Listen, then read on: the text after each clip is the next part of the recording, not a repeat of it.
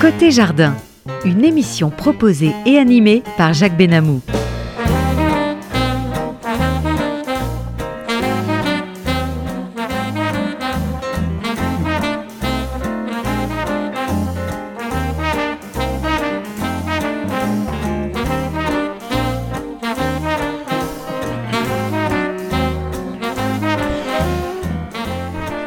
Côté jardin, bien sûr, une émission proposée animée par euh, Jacques Benamou, notre ingénieur du son, Monsieur Guillaume. Bonjour et bienvenue à nos auditeurs de Côté Jardin sur la radio RCJ 94.8 sur la bande FM. Et cette émission peut être écoutée également en direct, soit en audio sur un poste de radio traditionnel, soit en vidéo, euh, par internet, à l'adresse radio-rcj.info en cliquant sur le direct.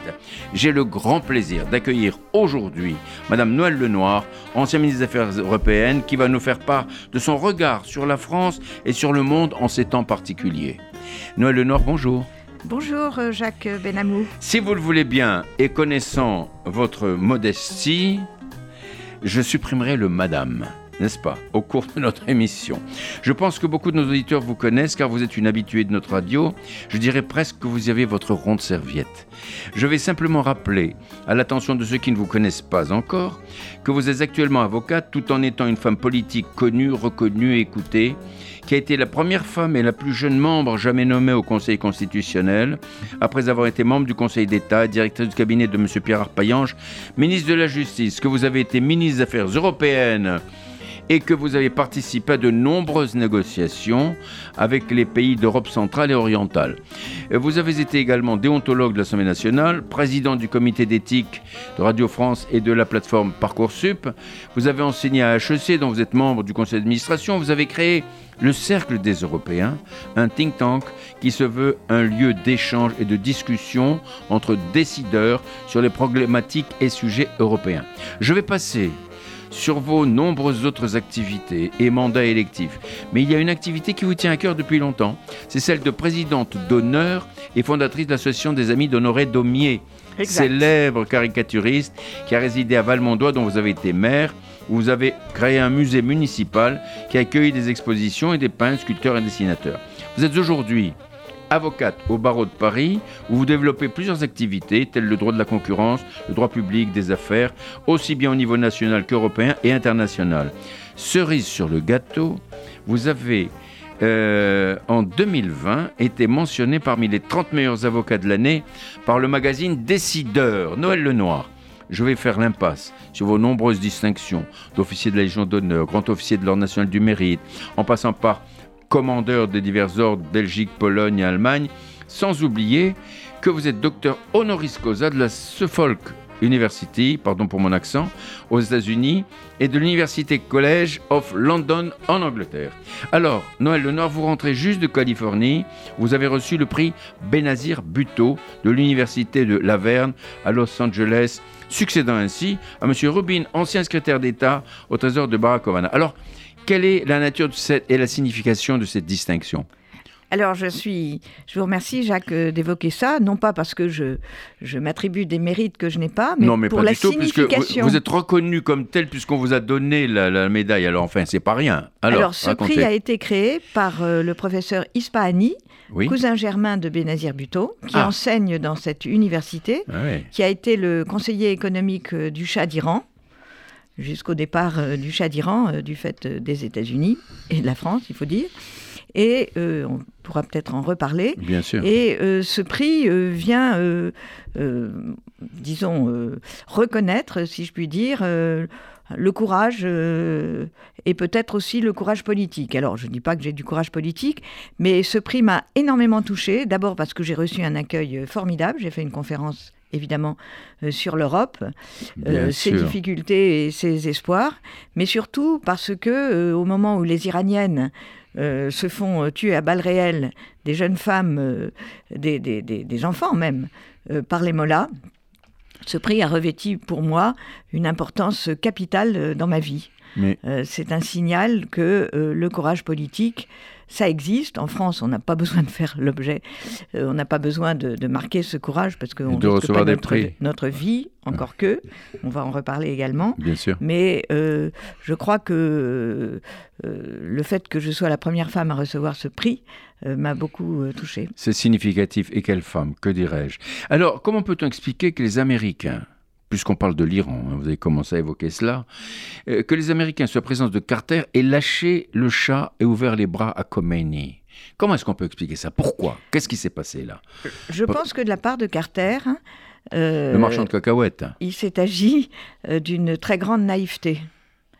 L'ère Carter a été celle des droits de l'homme. Alors tout le monde, évidemment, est en faveur des droits de l'homme et des droits de la femme, notamment en Iran, où ils ne sont ah pas reconnus et ailleurs. Euh, mais je pense que c'était une très très grande euh, naïveté. Euh, et à cet égard, il faut dire que la France a joué aussi un petit rôle, puisque j'ai écouté récemment une interview de Farah Pavlavi, la femme du Shah qui a maintenant un petit peu plus de 80 ans, et qui a fortement incriminé la présidence Giscard d'Estaing et Schmitt en Allemagne, qui a contribué on avait même affrété un avion pour que Khamenei, euh, rejoigne euh, l'Iran. Donc je pense qu'il y a eu un très fort aveuglement euh, des Occidentaux euh, les Américains en tête. Et cet aveuglement, euh, parfois, malheureusement, dans beaucoup d'occasions, il subsiste encore aujourd'hui. Et on voit aujourd'hui la révolte des jeunes filles euh, et des femmes contre, contre le port du voile. Alors comment pouvons expliquer cette histoire de port du voile? Que des membres de la NUP ou de la NUPES soutiennent les Iraniennes et considèrent en France le port du voile euh, comme une liberté, la liberté de chacune, etc. En particulier Madame Sandrine Rousseau. Qu'est-ce que vous en dites? Alors, je pense que c'est ce qu'on appelle le grand écart. Oui. Euh, je ne crois absolument pas à la sincérité du soutien des Iraniennes, euh, car il n'y a aucune raison que ce soutien commence aujourd'hui, au moment où les manifestations en cours et surtout la riposte des forces de répression iraniennes, du, gouvernement iranien, euh, scandalise euh, le monde occidental. Je ne crois pas du tout dans la sincérité de cet appui, puisqu'il est contredit euh, par le militantisme actif de la NUP en faveur du voile islamique. un voile qui est un acte de militantisme, un acte religieux, et pas du tout l'expression d'une liberté, de même si des jeunes se victimisent et sont persuadés d'être des victimes d'une société dans laquelle ils sont insérés et qu'ils ne veulent pas fuir parce que parmi, entre guillemets, ces jeunes victimes, je n'en connais aucune qui veut retourner dans le pays euh, d'origine de ses ancêtres. Bien sûr, mais alors vous qui êtes euh, proche de, de l'Union européenne, comment interpréter la campagne pro-voile de l'Union européenne et la quasi-approbation par renaissance de M. Macron? Alors, euh, c'est quoi ça? Cher, cher, Jacques Benamou, je n'ai pas la réponse à toutes les questions. Mais, mais quel est votre sentiment là-dessus? Mon sentiment est un sentiment de désolation. Euh, car euh, Clément Beaune, euh, ministre des Affaires européennes, avait été à la tête du mouvement de protestation contre une même campagne du Conseil de l'Europe. Il y avait une affiche à un moment donné avec une femme, avec une, petite fille. Avec Et là, c'est exactement la même chose. Tout le monde sait que le Parlement européen est antisioniste, en majorité. Tout le monde sait qu'il y a des financements... ou antisémite? C'est souvent une qualification qui recouvre euh, effectivement un sentiment euh, très mitigé à cet égard, mais je ne comprends pas l'attitude de, Renaissance et je pense que il faudrait que des questions soient posées à l'Assemblée nationale en France pour interroger le gouvernement sur ce point. J'observe par exemple que j'ai regardé un site qui est un site du service public de la formation professionnelle. Mmh. Et que voit-on? Une photo, quand on ouvre le site, on voit tout de suite une photo, alors comme j'ai protesté, elle est peut-être disparue, euh, du ministre du Travail, entouré de cinq femmes, dont trois voilées. J'ai trouvé que c'était extrêmement insolite. Et là encore, je pense que parmi les questions qui doivent être posées à notre gouvernement, qui nous représente euh, en France, mais aussi dans le monde entier, euh, je voudrais avoir l'explication de ces contradictions qui doivent être euh, absolument surmontées dans notre pays si on veut maintenir une valeur qui est ancrée dans notre Constitution, à savoir la laïcité, la liberté de penser, la liberté de croyance. Et d'expression. Et non pas... Et d'expression. et non pas, disons, le combat qui est mené actuellement contre euh, euh, le sionisme, c'est-à-dire en, réalité euh, contre les juifs. Mais voilà. Alors, pour parler d'autre chose, on parle beaucoup, Noël Lenoir, on parle beaucoup de la théorie du genre. N'a-t-elle pas sa source de l'autre côté de l'Atlantique? Certainement, parce que j'ai été frappée de voir que les différences culturelles que nous connaissions, mmh. les principales différences culturelles que nous connaissions entre les États-Unis et la France, c'est d'un côté le communautarisme, puisqu'on parle aux États-Unis des Afro-Américains, des Hispano-Américains, c'est-à-dire qu'on porte la marque indélébile euh, de son origine euh, géographique ou ethnique. On ne s'intègre pas. Pourtant, euh, pourtant, ils sont américains, ils se considèrent comme américains. Voilà, c'est un, un, pays d'immigration. C'est-à-dire que la population a été, il y avait une population indigène, mais la population américaine telle qu'elle existe actuellement est le produit de ces vagues d'immigration. Et donc, il peut y avoir, et c'est compréhensible, un sentiment identitaire par rapport au pays d'origine. C'est le modèle exactement opposé que euh, la République française a porté euh, depuis euh, un siècle et qui est remis en cause euh, chez nous également. Pourquoi? À cause de la faillite de la politique d'accueil des étudiants et des professeurs étrangers. C'est-à-dire qu'il y a énormément d'étudiants français qui vont aux États-Unis, et de plus en plus, et qui donc sont immergés dans cette culture communautariste qui ensuite nous revient en boomerang. Et je trouve ça extrêmement inquiétant pourquoi? Parce que je considère le modèle français comme beaucoup plus moderne, comme, le modèle du XXIe siècle, c'est-à-dire la tolérance à l'égard de l'ensemble des croyances, parce que ces croyances font partie du domaine privé et elles ne doivent pas être instrumentalisées dans un but politique ou de négation de l'autre. Je trouve que c'est un modèle qui est vraiment d'une modernité absolument incroyable et qui est remis en cause du fait qu'on n'a pas été capable de le porter dans le reste du monde et au contraire, on a importé un autre qui lui est contraire. Alors, la théorie du genre. La théorie du genre a été importée donc en France sous François Hollande par les ministres de nationale, ceux qui sont euh, arrivés les uns après les autres. Mais aujourd'hui, il y a d'autres débordements dans les établissements d'enseignement du primaire ou supérieur après l'assassinat de Samuel Paty. On insiste de plus en plus à la négation de la liberté d'expression, qui est pourtant l'un des fondements de la démocratie. Euh, Alors là encore, c'est un phénomène euh, qui est particulièrement patent aux États-Unis et qui, euh, chez nous, est extrêmement inquiétant, car il est le plus accentué dans les universités et même au niveau de l'enseignement secondaire. Et je crois que pourquoi ce phénomène gagne? D'abord, c'est un phénomène très médiatique. Euh, il y a une surévaluation euh, médiatique de ces croyances euh, suivant lesquelles l'anatomie des personnes devrait refléter une catégorie sociale. C'est quand même du biologisme qu'on avait cru écarter après la Shoah et qui revient sous une autre forme. C'est de l'essentialisme, c'est de la négation de l'universalité de l'espèce humaine. Et deuxièmement, euh, je pense que le principal responsable de cela, c'est ce qu'on appelle pudiquement le pas de vague, c'est-à-dire que les enseignants qui veulent résister à cette vague de fond euh, qui va nous, absorber ne sont absolument pas soutenus. Absolument. Alors, que pensez-vous de l'attitude de l'actuel ministre de l'Éducation nationale, M. Papendier, qui n'est pas très clair sur cette question-là? Je pense qu'il est gêné parce qu'en réalité, il l'avait bien dit avant d'être nommé au gouvernement, en réalité, il adhère à cette culture VOC, au moins partiellement. bien sûr. Et là, il est très gêné. Et étant très gêné, il me paraît difficilement audible, ce qui, pour le poste qu'il occupe actuellement, est quand même un grand handicap. Et je trouve que cette nomination, après celle de Jean-Michel Blanquer, qui est tombé en disgrâce, mais qui avait eu le courage de mettre sur la table un certain nombre de sujets qui n'ont jamais été traités, même avant François Hollande, depuis des décennies, eh bien, euh, je pense que pour nous, c'est un signe de grande faiblesse. Et je regrette, je n'ai rien contre Papandia, je ne le connais pas, je ne l'ai jamais vu euh, en tant que personne, mais je trouve que euh, symboliquement, c'est quelque chose qui nous affaiblit et affaiblit notre culture. Et est un signal euh, qui n'est pas euh, encourageant pour les enseignants qui essayent de maintenir euh, une certaine ouverture d'esprit auprès de leurs élèves. Alors, et cette rocambolesque affaire de l'imam Iki Hussein, pensez-vous qu'il serait effectivement expulsé conformément à la décision du Conseil d'État? Le Conseil d'État, bon, il y a eu la, Cour administrative qui a dit non, non, il faut qu'il reste parce que pour sa famille, c'est pas bien, etc. Le Conseil d'État a confirmé, mais maintenant, ils vont devant la Cour européenne des droits de l'homme.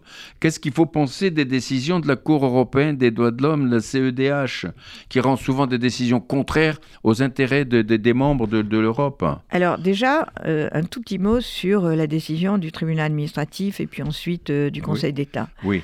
Euh, le tribunal administratif euh, a rendu un, arrêt, qui n'est pratiquement pas motivé au nom de la proportionnalité parce qu'il a 15 enfants et que donc ça veut dire que toute personne qui a 15 enfants ne pourra plus être condamné au pénal, ne pourra plus faire l'objet d'aucune mesure restrictive euh, ou privative de liberté. Donc il peut se livrer à, tout, Ça, c'est quand même un principe absolument ahurissant par rapport à ce qu'on appelle l'application de la loi.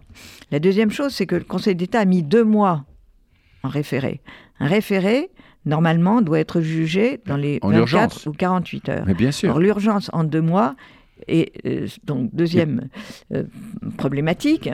Euh, et troisièmement, que cet imam n'ait pas été surveillé pendant le temps que ces recours étaient pendants devant les juridictions est aussi assez estomacant. Donc je pense que du point de vue de l'autorité de l'État et du point de vue de la crédibilité de la justice, il y a un problème, un léger problème qui est posé. Alors après... Pour la population, écoutez, pour après, le droit au recours. Alors, le droit au recours, il faut savoir qu'après la guerre, euh, face euh, euh, au régime nazi, à la dictature, aux sections spéciales en France, etc., et à la collaboration de Vichy, on a voulu protéger mhm. les opposants, les minorités. Et le principe qui a été élevé presque au niveau de la Bible ou de la Torah, c'est le droit au recours. Mhm. Et par conséquent, ce droit au recours est devenu euh, au cœur euh, euh, de, notre système judiciaire. Et il génère à la fois des retards considérables, c'est-à-dire qu'il n'y a plus aucune décision de l'État qui puisse être exécutée convenablement, et d'autre part, c'est évidemment l'occasion d'un battage médiatique. Euh, même si, en tous les cas, c'est ce que j'espère, euh, la CEDH, qui avait déjà rendu une décision sur l'imam et dit que euh, bah, la décision était parfaitement légale, je pense que la CEDH va rejeter. Mais ça remet ce sujet sur le, tapis. Le, temps qui s'écoule pendant ce temps-là. Et, aussi, ça encourage un certain militantisme. Bien sûr. Au nom de la liberté qui est niée par euh, les prêches de, cet imam que j'ai écouté et qui sont quand même euh, également assez perturbants. Effrayantes. Alors, alors autre chose, mais que l'on soit d'accord ou pas avec Éric Zemmour, lorsque l'on parle à l'Assemblée nationale de la création d'une taxe Zemmour pour pénaliser et détruire la liberté d'expression par les gardiens du politiquement correct dans le cadre de l'examen du projet de loi de finances pour 2023, cette taxe serait imposée elle serait imposée, vous êtes au courant, je pense, à toute chaîne de télévision qui laisserait s'exprimer, ne serait-ce qu'une fois dans l'année, un intervenant ayant fait l'objet d'une sanction judiciaire sous prétexte d'incitation à la haine, par, par, exemple en dénonçant les liens entre l'immigration et l'insécurité, hein, n'est-ce pas une entrave à la liberté d'expression? Mais d'où vient cette ah ben, proposition? ça, ben ça, vient de, de, sortir là. Mais de qui? Bah, à l'Assemblée nationale, euh, c'est un, je n'ai plus le nom de, ce député là, c'est un député de Renaissance. Ah oui. Oui oui. à mon avis, je lui conseille fortement d'aller chez NUP. Oui oui, ben oui. oui. Enfin, écoutez, que euh, des, des, guignols euh, de cette nature puissent s'exprimer. Bon, ça, ça fait partie de la liberté d'expression et de l'inviolabilité, de l'irresponsabilité des parlementaires qui s'expriment dans l'hémicycle. Euh, par ailleurs, euh, il prend la responsabilité de sa proposition que je ne connaissais pas. Et je trouve euh, que bah, c'est ridicule. Il n'y a même pas de commentaire à faire. C'est totalement ridicule. Parce que dans ces conditions, Charlie Hebdo et les, les, ceux qui ont payé de leur vie la liberté d'expression pour nous tous, bien sûr, pour tous les Français, bien sûr, bien sûr. dans ce pays, euh, n'auraient plus le droit euh, pratiquement de publier leur journal, euh, de crainte d'être blacklistés, d'être boycottés. Et exécutés. parce qu'ils auraient choqué un certain nombre de, de groupes qui auraient obtenu une condamnation pour diffamation. C'est ridicule, mais le ridicule apparemment ne tue plus. Mais bien sûr, on va à l'encontre, si vous voulez, de la célèbre phrase de Voltaire qui, qui disait Je ne suis pas d'accord avec ce que vous dites, mais je me battrai jusqu'à la mort pour que vous ayez le droit de le dire. Nous sommes loin des Lumières, n'est-ce pas? Ben, Je pense qu'aujourd'hui, il faut dire qu'il y a une sorte de surenchère dans les médias. Plus c'est ridicule, plus ça passe. Écoutez, une petite respiration musicale. All the things you are. Tout ce que vous êtes. Euh, par le 5 O'Clock Jazz Group.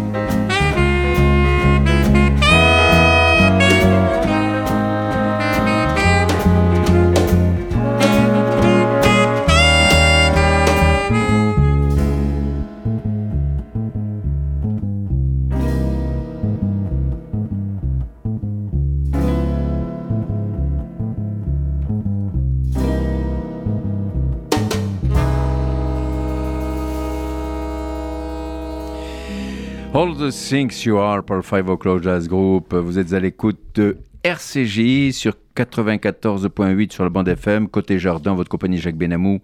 J'ai l'immense plaisir d'accueillir aujourd'hui Madame Noël Lenoir, ancienne ministre des Affaires européennes, avocate, et puis alors euh, avec toutes ses qualités, tous ses, tous ses mérites.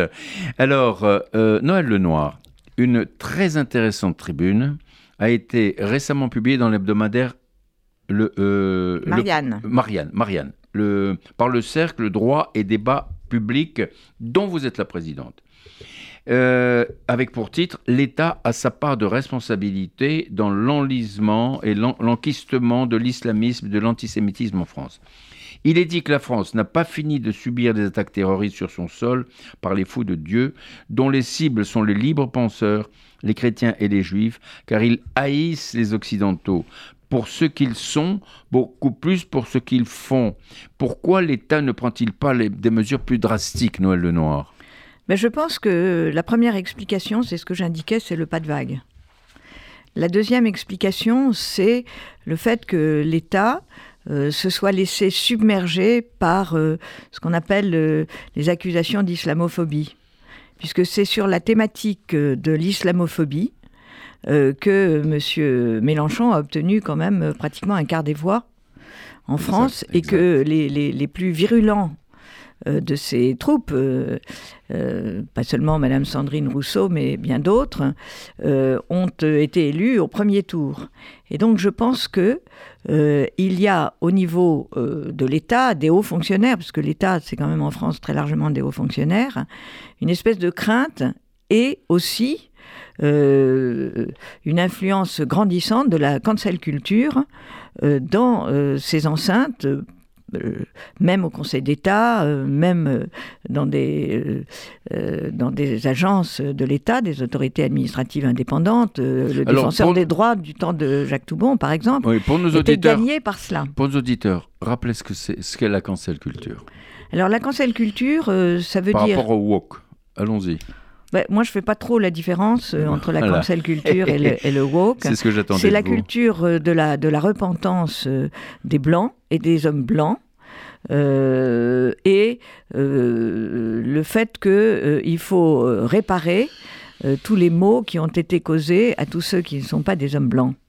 Et le fait d'interdire cancel à mmh. ceux qui appartiennent à cette catégorie bannie, et de manière générale les Occidentaux, de leur interdire un droit à l'expression et de supprimer tous les signes de la domination masculine blanche en euh, euh, aspergeant euh, des, tableaux, en détruisant des, sculptures, en également peignant les... C'est inouï.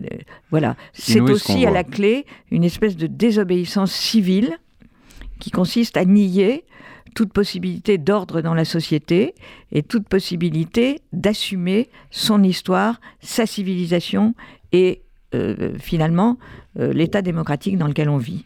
Oui, ça c'est euh, tout à fait évident.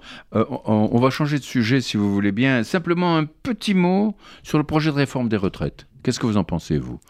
Est-ce que vous pensez que 65 ans, c'est trop loin, c'est trop long alors que... Bon, premier, premier diagnostic, l'incapacité de la France à réformer. Nous sommes le seul pays en Europe à ne pas avoir réformé pratiquement depuis 40 ans. Oui. Et quand on pense que pour certains, euh, le, programme euh, qui est encore euh, considéré comme valable aujourd'hui et comme qui est pratiquement sublimé, c'est le programme du Conseil national de résistance qui a été rédigé par le Parti communiste très largement après, la, guerre, et qui prônait les collectivisations en masse, c'est quand même un petit peu illustratif de notre conservatisme de gauche ambiant. Mmh. Ça, mmh. c'est la première chose. La et, qui est illustrée par le fait que c'est en France où l'âge de la retraite est le plus bas, et mmh. peut-être même dans le monde. 60 ans, oui.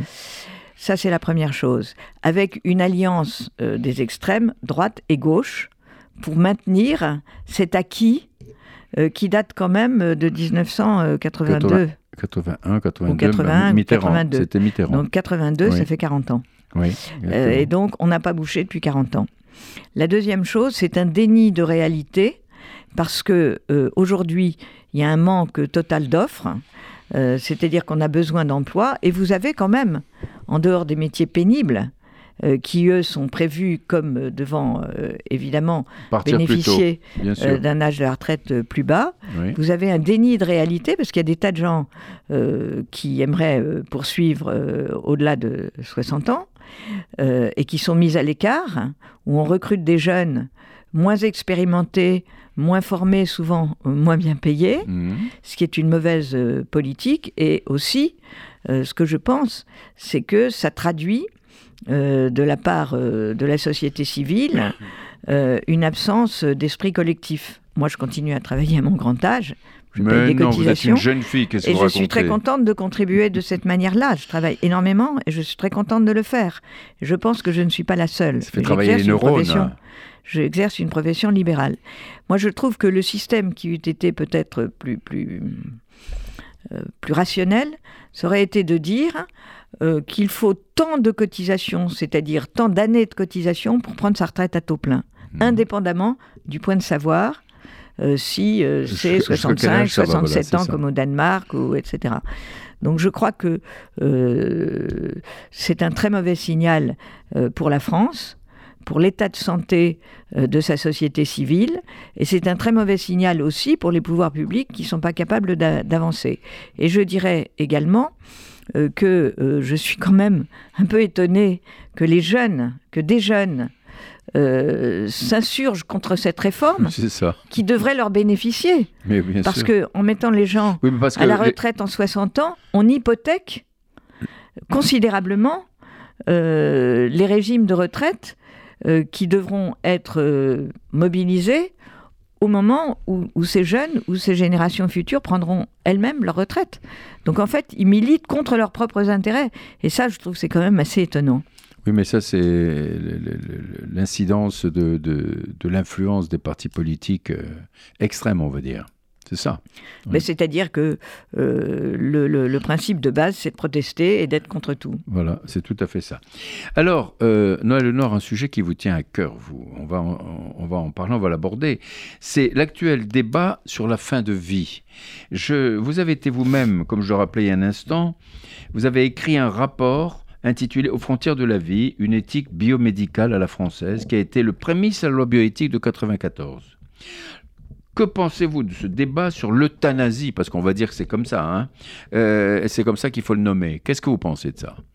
Alors, premièrement, euh, c'est un sujet que je n'ai pas abordé dans le cadre du rapport que j'ai établi en l'éthique. 1991, Biotique, oui. volontairement. Oui. Parce que euh, le rapport que j'ai établi, il portait surtout sur la rencontre entre euh, la, la- la biologie, la génétique et la médecine. Mhm. Or, il n'y a aucune biologie et aucune génétique dans la fin de vie. Je pense que la fin de vie est un vrai sujet en France, qui est extraordinairement maltraité, parce qu'on gère très mal la douleur. Euh, J'ai eu une expérience récente, un ami américain qui était, euh, qui est à un certain âge, qui a eu des gros problèmes de santé en arrivant en France, et euh, qui a failli mourir. Euh, et euh, j'ai découvert à cette qui a été qui était qui est très connu aux États-Unis, c'est un très grand médecin. Euh, il a il était le, le chef de service des urgences de Mount Sinai euh, aux États-Unis et euh, qui euh, a été traité d'une façon extrêmement bizarre. C'est-à-dire que l'organisation de l'hôpital, et ça vaut aussi pour la fin de vie, en dehors des services de soins palliatifs qui sont beaucoup trop euh, rares, et, et c'est- dommage, c'est que, en fait, vous êtes traité, il a failli mourir, vous êtes traité par des médecins, vous ne voyez jamais les mêmes. C'est-à-dire que vous n'êtes pas suivi par un médecin dans l'hôpital public, vous êtes suivi par le médecin de garde. Ah. C'est Euh, c'est et je pense curieux que- quand même. Et hein. je pense qu'il y a une relation humaine euh, qui, qui est absolument nécessaire. Euh, je pense, prends l'exemple de mon père qui a été très très très gravement malade, malheureusement, et qui a été confronté à cela quand il a eu une, une rechute, où le médecin qui l'avait soigné ne se souvenait plus de lui, et ça a totalement brisé sa volonté de, survivre.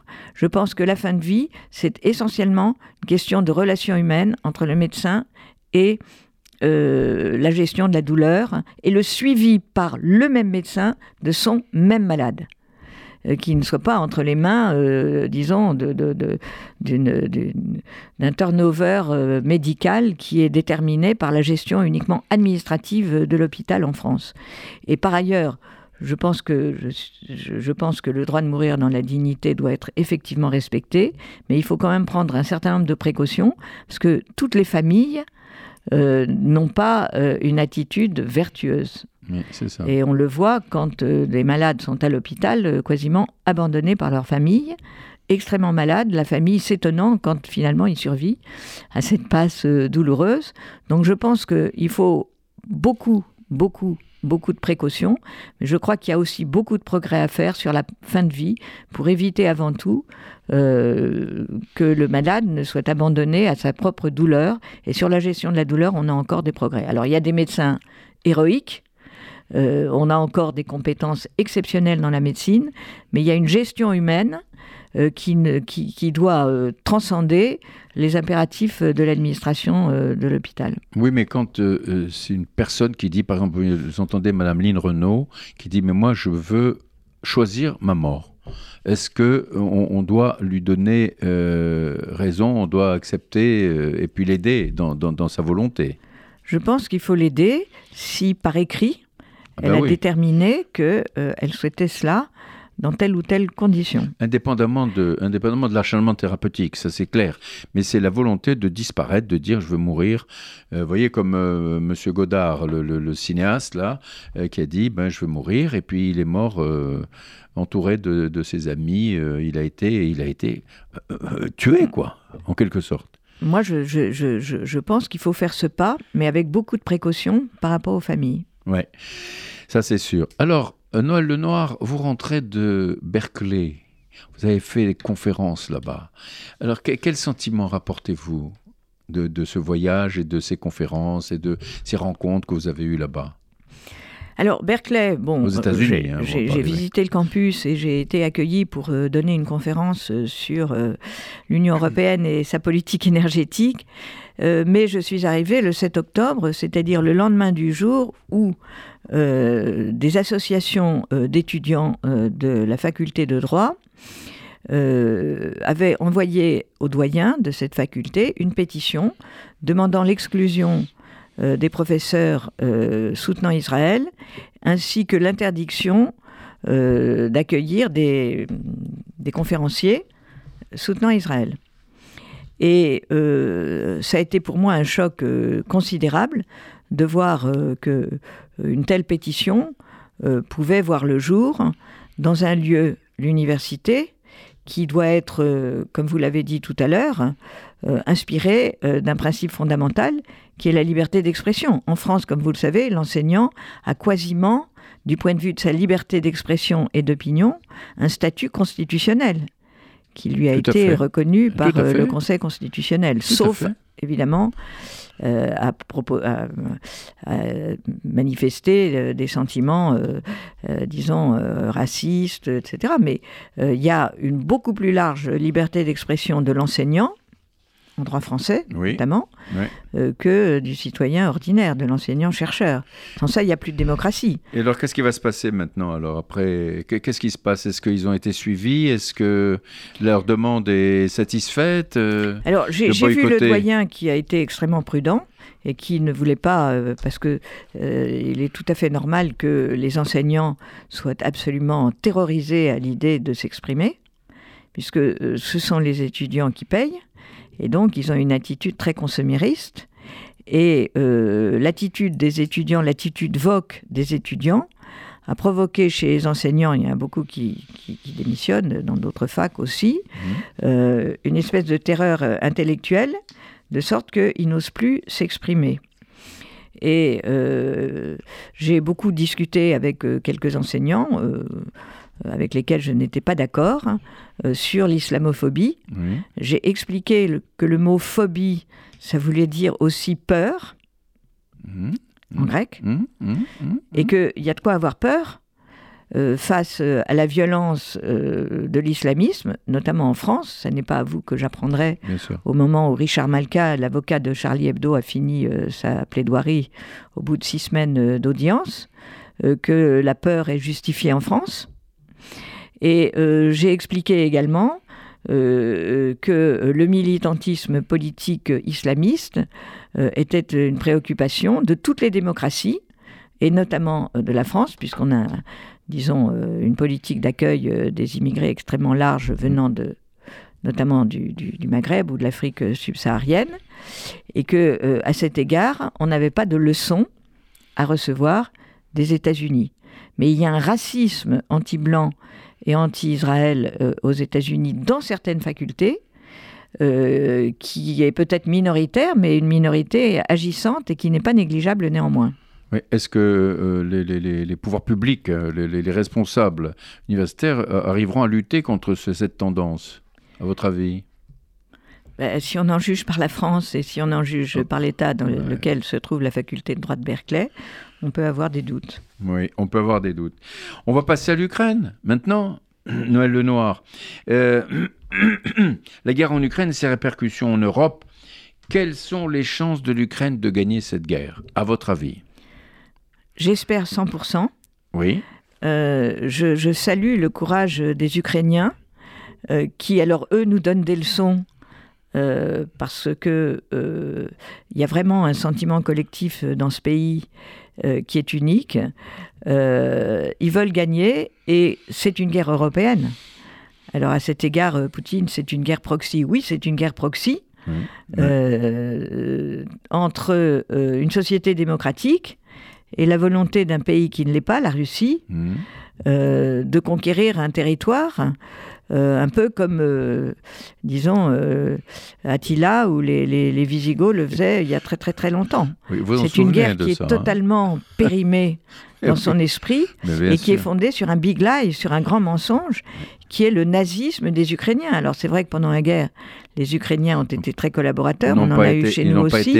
C'est vrai que ce n'est pas un pays euh, qui, euh, euh, du point de vue de la culture, est à l'abri de la corruption, comme d'autres d'ailleurs pays, mais c'est un pays qui réclame des libertés à l'occidental et qui a parfaitement le droit de le faire. Alors je dois dire que je me sens d'autant plus sensibilisée que ma grand-mère paternelle, qui était, je crois, je croyais russe, était née à Kherson. Ah et a, fait, a passé son, son bac à Kherson. Elle était ukrainienne. Elle était donc ukrainienne. On va russe, dire ukrainienne, comme ça, c'est formidable. Mais alors, pensez-vous que du côté de la Russie, de son côté, Poutine pourrait, euh, devant les échecs actuels, qui sont reconnus même par le, chef d'état-major euh, russe, vous pensez que Poutine pourrait un jour euh, dire bon ben ça va, on arrête ça, et puis et puis annuler son, référendum euh, fantoche là pour annexer le Donbass? Alors, je n'ai pas de boule de cristal. Je pense que Poutine est entouré de conseillers qui sont encore pires que lui. Ah c'est sûr ça. Euh, parce que lui, il a quand même été euh, se frotter au monde occidental. Euh, il s'entendait très bien avec certains chefs d'État et de gouvernement. et donc, il, a, depuis qu'il est au pouvoir, c'est d'ailleurs depuis 23 ans, il, a, il a connu d'autres mondes. Autour de lui, ce sont euh, Lavrov commence à faiblir un petit peu, son ministre des Affaires étrangères, euh, qui est devenu un radical alors qu'il ne l'était pas. Euh, je pense qu'autour de lui, il y a pire. Mais il est dans une impasse. Et je crois dans la volonté de l'OTAN.